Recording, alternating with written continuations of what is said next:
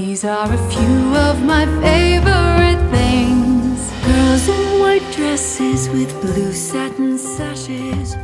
Welcome to a new edition of the Neon Jazz interview series with multi award winning Canadian singer, songwriter, pianist, and radio show host. Laila Biali. Just in time for the holiday season, she follows up with her second single, a bold take on the festive show tune, My Favorite Things. With nods to Julie Andrews and John Coltrane, she incorporates her imaginative arrangement and moves on this iconic song into a very fresh territory. Over the years, she has headlined festivals and venues spanning five continents. We get into modern living, shows, the future, and so much more. Enjoy this interview. Good morning, it's Joe Domino. Good morning, Joe Domino. How are you? How are you? I'm wonderful. thanks, Good, thanks for taking good. a minute out. I appreciate it. Oh my goodness, I'm the thankful one. I remember talking to you when when Out of Dust released during pandemic. So here we are. Yeah, absolutely. Huh. It was yeah, and and it was right when I apologize. There's some sirens going. It was right No when, which I guess is apropos.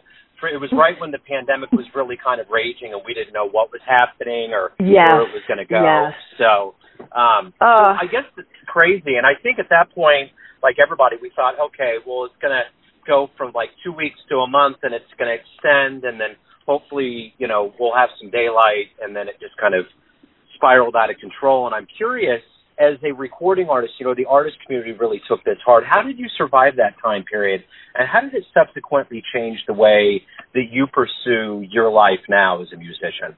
Well, that's a really great kind of multi-layered question because it's, it's interesting, and I'm, I'd be curious to know if you or other artists have had a similar experience. So, during the pandemic, which was in fact a crisis, a, uh, an emergency, it felt like we were just kind of bearing through, and and so we were just trying to extract any good that we could, silver linings and such, from what was otherwise a really dark and tough time, especially for artists. I mean, all kinds of people, but but I know that artists were among the most profoundly affected in terms of their work, right, and capacity to to reach people and just keep doing what we do. So we pivoted. You know, my husband is both a drummer and an engineer, so we were able to broadcast from home, but it, it just never. While it was a great sort of stopgap, it, it was it was never could never be compared to live performances, in my opinion. Right? It was it was never the same experience, and so we we did that, and then the world would open up in different pockets here and there. You know, like the west coast of, of Canada would have less tough restrictions, and so we would go there to perform and tour a little bit, and we were sort of always always chasing wherever things were opening up a little bit but where it really affected us, where we really noticed the most profound effect, Joe, was actually on the backside as we were beginning to come out of what we thought was the worst of things. Um, it was then that we really experienced sort of the full weight of all that had happened, which is so interesting. And I, I don't know, I've heard other people speak to that kind of an experience where, you know, you bear through and and you you know your uh, adrenaline is coursing and you're you're just kind of doing everything you can to get through but then and then when you get into a safer space again and it feels like the storm is past that's actually when your body and your brain go wow okay that was hard. So that was our experience at least psychologically. And I think the interesting part of what you're explaining, and I've thought about this and kind of talked about it too with musicians, is that we are all actively going through some level of PTSD because mm-hmm. even though the world's opening up and doing what we knew it could do for most of our lives, it's still one of those adjustments where it's like, okay, when are we going to have to go back into the rabbit hole? When is this possibly going to turn into another variant and another place where we have to go away again? And I think there's still a part of us. Now, if it would have been more seamless, I think there would have been a part of us that would have emerged like out of out of other things that that have been seen as like global tragedies. But this was kind of like, all right, come on out. Nope, sorry, too early. Come on out. Nope, this this variant's worse. You know, it was kind of like the whack a mole. It's like there was no really good way Yeah. to come out, and when you came out, Yeah. you did get whacked like a mole, and it was really hard. Um, but I think the thing that's very promising about what's going on right now, from my perspective, versus when I spoke with you the first time, it's like everybody was kind of working off the fuselage of having material coming out without knowing a pandemic was happening and then being like, oh my, what am I going to do now? But now at this point in history, everybody's releasing material thinking, I get to go out and, and perform this live. The world's waking up. It's a, yeah. it's a different lease on life. So how does it feel? Well, it feels amazing. I think the main thing is not to just burn out right away. So, you know, we basically took two years of delayed and um, canceled, but then reinstated tour dates and packed them into a five month time frame. So I was on the road flat out from April April through September. And and it was a lot. Like I was like, oh my gosh, I mean I was finding my touring legs again. That's a muscle. Going out on the road and not sleeping and performing night after night and you know that's those are muscles that need to be trained and and at that point they had all atrophied and even though you know we were all so enthusiastic um the world in which we were nav- the world that we were navigating was actually in some ways more complex like prices were com- crazy like so much more expensive than we'd ever experienced and um and you know when we were seeing from audiences a mix. It was a mix of people like just raring to go. They could not wait to get back out into public and experience live music, and others who still felt more hesitant. So uh, yeah, really, really interesting stuff. But I, it just feels so good to be back. So talk to me a little bit about what your perception of the audience is after this, you know, versus be- before the pandemic and now. I know there's been a level of appreciation from me being able to go out and see live music, but what are you feeling overall about people's response to recorded music and your presence live? Well, it's interesting. I I think as artists, you know, when we tour and we're performing live, you're in the spotlight and the audience is there to appreciate you and support you and so you're sort of the focal point. And what I think pandemic did was it flipped that equation. So now I think artists everywhere have a huge appreciation for their audience. You know, something that we would just never take for granted, right? Because um, we know now that you know, in some ways, people's habits have changed, right? Some folks have just gotten used to just watching Netflix or you know, streaming something on their screens versus going out in the flesh and, and maybe paying quite a bit of money to go experience uh, music live. So, so to me, um, I just have, I, I, I feel anytime I get on stage, that time is precious, right? With a, with a real audience out there. And I've come to realize, Joe, that the audience is a member of the band. They are every bit as much a contributor to what happens in the room that night as the band is. Like they actually hold equal, um, they have equal influence, which I don't know that any of us really realized that until we were playing through our computer screens, right? so yeah. yeah. that's a new per- perspective yeah. for me. Talk to me a little bit about my favorite things, which is going to ultimately be a culmination of a new album this year. Mm-hmm. Talk to me a little bit about what you've been doing on that front, this single, and kind of what's coming up for you.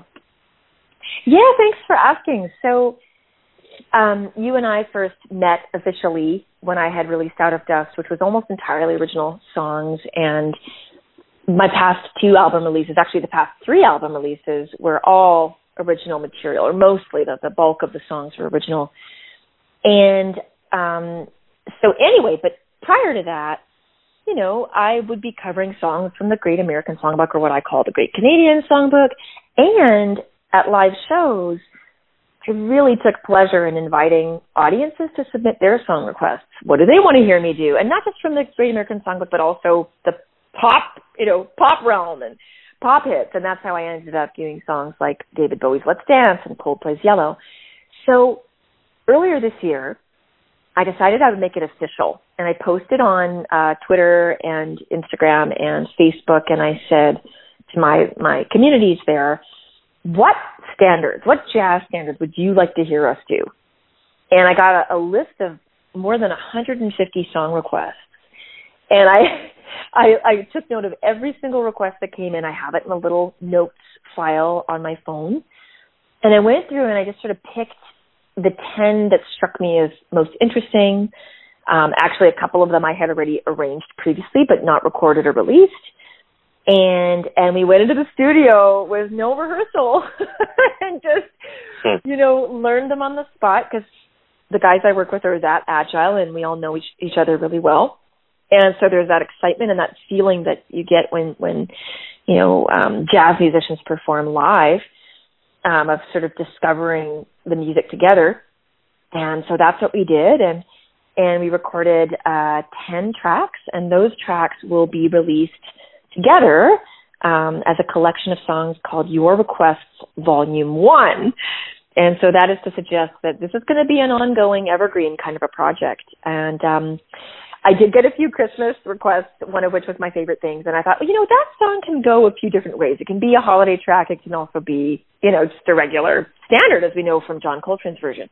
So I figured that could have a place both within this season and also um, you know, just on on the full album without being a stranger. So yeah, we like released uh, Autumn Leaves rather, uh, and now my favorite things. And next up will be My Funny Valentine with Kurt Elling. So that's super exciting. So the one thing that I've noticed about this time period of everybody coming out is that I'm curious from your perspective, your kind of methodology of, of what you're going to do from. I mean, you're very busy. You're in the studio. You're on the stage. You're on the radio. Have you felt as though you're accelerating what you used to do before, or are you at the same pace? What's kind of your philosophy now that life is is coming back into being? What are you doing differently now than you didn't before? Huh. I mean, it's interesting. I would say that it's harder now in some ways to to to do the work because I I, I do think that we were all kind of knocked down by the experience of pandemic. We call it the Great Pause, and um, so there's you have to kind of work harder to muster that energy. At least I do. But the passion is is stronger. I mean, in a way, it was almost like a vows renewal. You know, like because so many people, like a lot of my friends and peers, quit they just said I, I can't do this anymore and they left a profession they had been invested in for decades and that kind of broke my heart but on the other hand I was like you know what I get it they've got to they've got to do what they've got to do but for me it was a renewing of the vow to to to really stay committed to music in this path and so I'm I'm like doggedly determined but also like a child you know really uh, so thrilled and grateful that we get to do this um, in terms of my process you know, we we actually were in the midst of a really hard home renovation in the middle of pandemic pandemic, if you can believe it. So that was every bit as just disruptive, if not more so. And so now that that's a little bit more settled, um, my husband and I, who do a lot of creative work together, we're we're we've been quite prolific. So I have two new albums coming out next year. So the Your Requests Volume One, and then also a Winter Songs album, um, which is entirely original songs um, with the exception of one, Huron Carol, which is a beautiful indigenous carol. Um, and that'll that'll come out uh, next probably early winter. And then we already have enough uh, holiday arrangements to to maybe fill a Your Requests Volume Two, the holiday edition. Uh, so it's great, Joe. We've been really active, and I think we just have to be careful not to get not to go too crazy with repertoire and to pace ourselves a little bit you know, for someone that enjoys the stage as much as you, I'm curious, going back in your life, what was the first live show you ever saw that made you think you wanted to do that with your life? Ooh. Well, I mean, there are a few that stand out. So when I was a kid, I was a classically trained piano player, and I wanted to be a concert pianist. So my heroes were, you know, Evgeny Kissin and Janina Fialkowska and and um, Artur Rubinstein and and my my parents took me to the Grand Theater in downtown Vancouver called the Orpheum, and I remember seeing you know Evgeny Kissin there live, and I oh it was just such a thrill, and it was then you know that I remember thinking to myself, gosh, I'd love to, I'd love to give people the same feeling that I'm getting from this experience. So not just about the spotlight and and you know kind of getting people's adoration, but more so what could I give to them as an artist because it was such an incredible feeling. It was like no other. And then, you know, shortly thereafter, I saw Sarah McLachlan live. I was a teenager at that point, and then I saw Dave Matthews live when I was in college and, and then U2 and I know these are all like pop bands and of course I I have there have been many many jazz shows that uh, have profoundly impacted me but um in some ways those large scale concerts and experiences of being in a stadium 25,000 people but completely united in the love and celebration of music was just so profound you know that's why I asked it as kind of an open-ended question because I know even from my perspective, I saw a lot of big shows early on that were very formative like that. Like I saw Dave Matthews a few times come, a few times mm-hmm. come through, and it's huge. I mean, that whole idea of the way that the crowd interacts and just kind of their trajectory of getting as big as they did and all of that, such a great story. Um, yeah. You know, yeah, it, it's wonderful. So I'm curious with all of this mileage that you've gained in the world of music over the years, if you have a dream tonight and you run into your young version, your version that's young, getting ready to go out and start start your career, mm-hmm. and you can mm. give that version a piece of advice based on what you've learned throughout all these years, the wisdom that you've gained, what would you tell mm. your young mm. version? I would say pace yourself.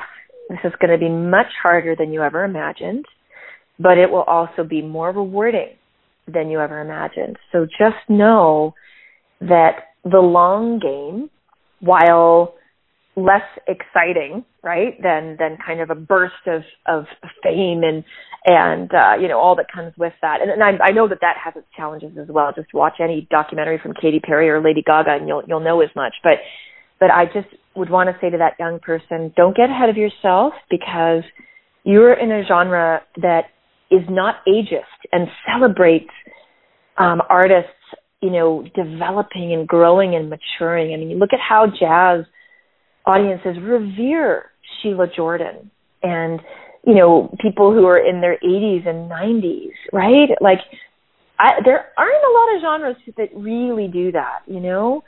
Um, I do think that ageism creeps into into other genres more than jazz, so we're very fortunate in that regard.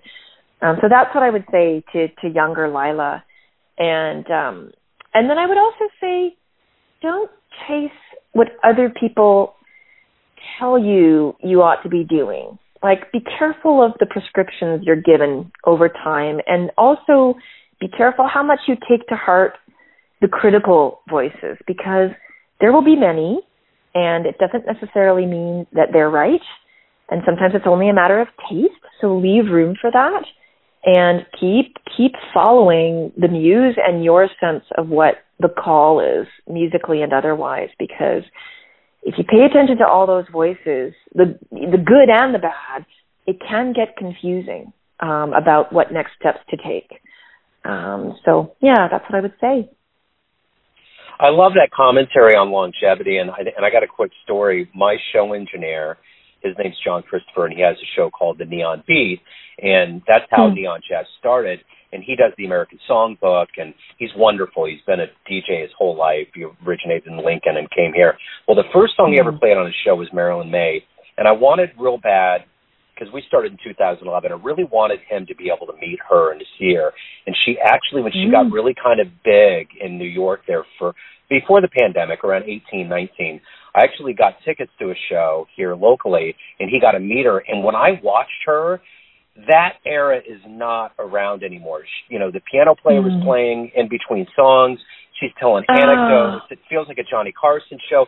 The bedside manner is like at number 11. Like everything about what she did was an era of entertainment. It wasn't like, all right, yes. this is a gig. We're going through repertoire. It was like, I'm going to entertain you in that way that you get entertained.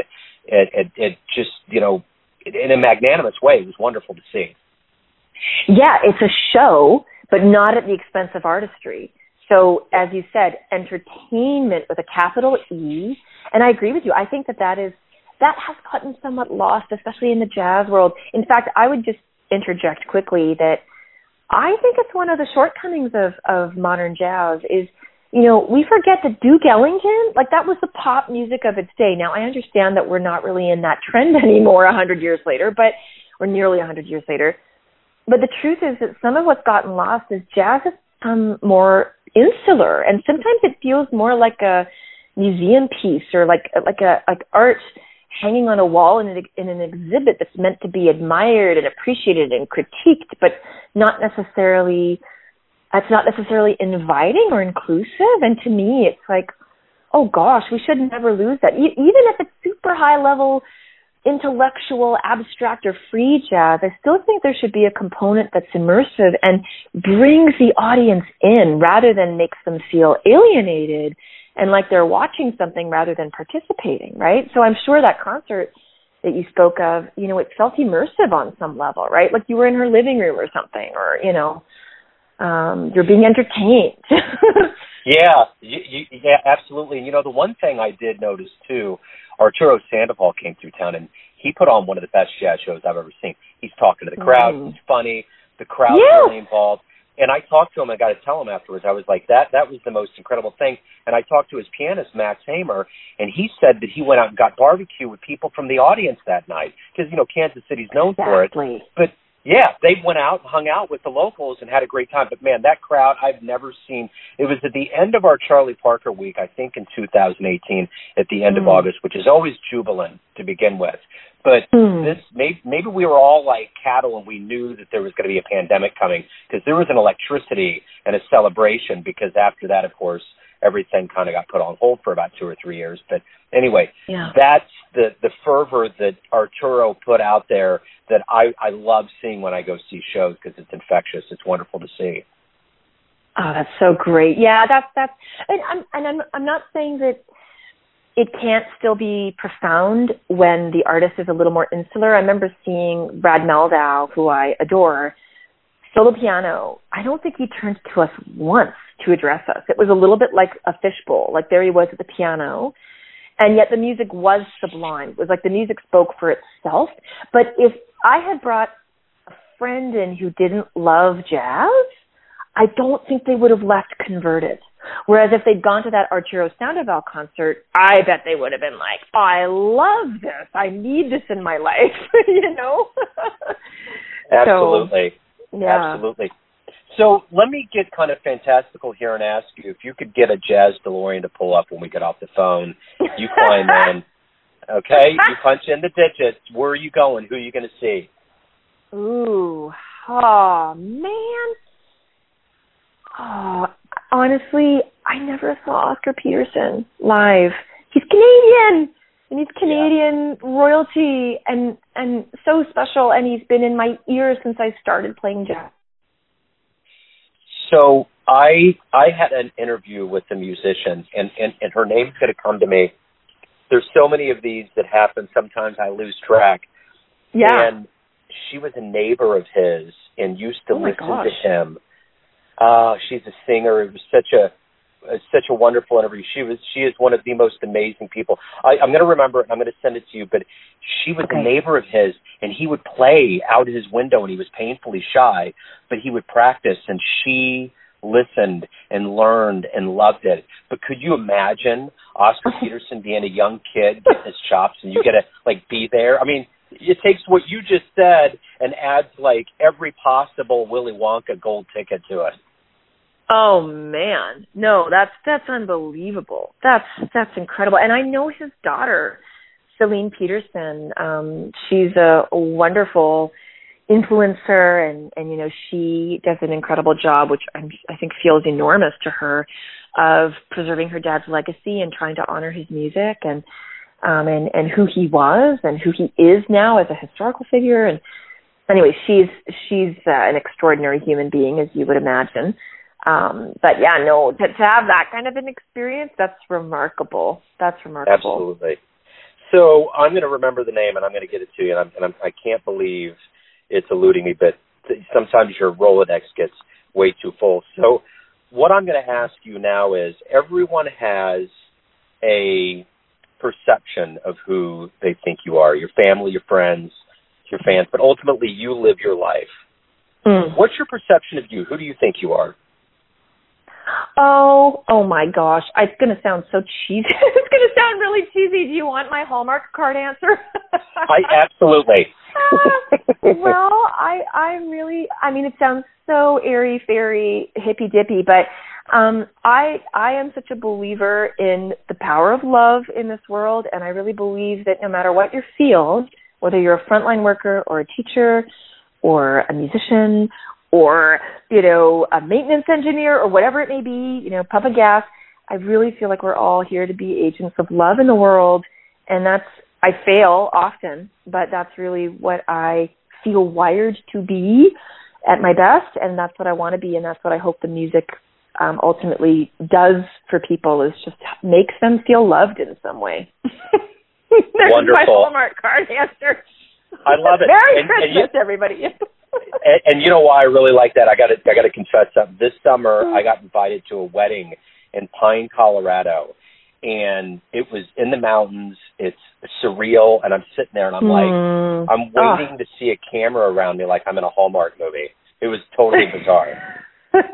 yeah. This is too this is too good to be true. You know, I I mean, it- know. Oh. it, it's wild.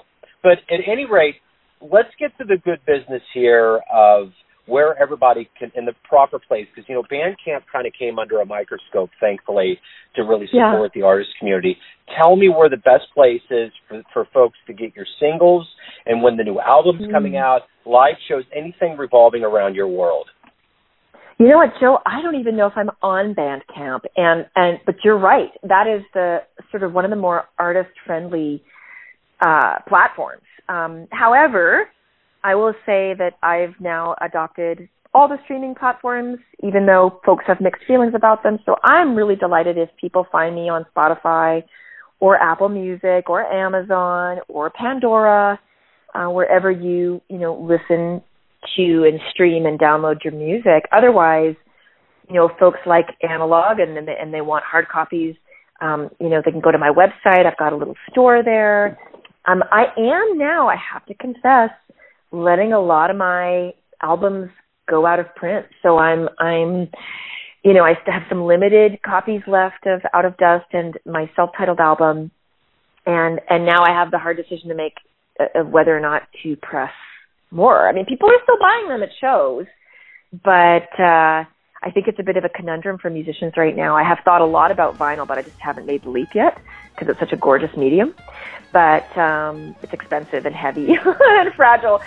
So um, I'll get there eventually, I think. But yeah, my website or all the streaming platforms. This has been wonderful. It's so great to catch up with you in better times. Um, I, I love your energy and, and what you do. Thank you for opening up. I really appreciate it. Oh, you're so sweet. Thank you for the support. You're a wonderful, you know, interviewer, and you're more than that. You know, you connect and share and, and all that. I hope we get to meet face to face before long. Oh yeah, that'd be wonderful. Yeah, and in the spirit of Arturo and his band, you should come in for some barbecue. You'll never forget it.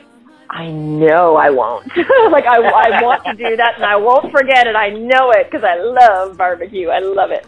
Thanks for listening and tuning in to another Neon Jazz interview, where we give you a bit of insight into the finest players in New York, Canada, Kansas City, and spots all over the world, giving fans all that jazz. Thanks to Laila for all of her energy and her cool and story. If you want to hear more interviews, go to Famous Interviews with Joe Domino in the iTunes Store. Visit neonjazz at youtube.com, and for everything Neon Jazz all the time, go to the neonjazz.blogspot.com. Until next time, enjoy the jazz, my friends.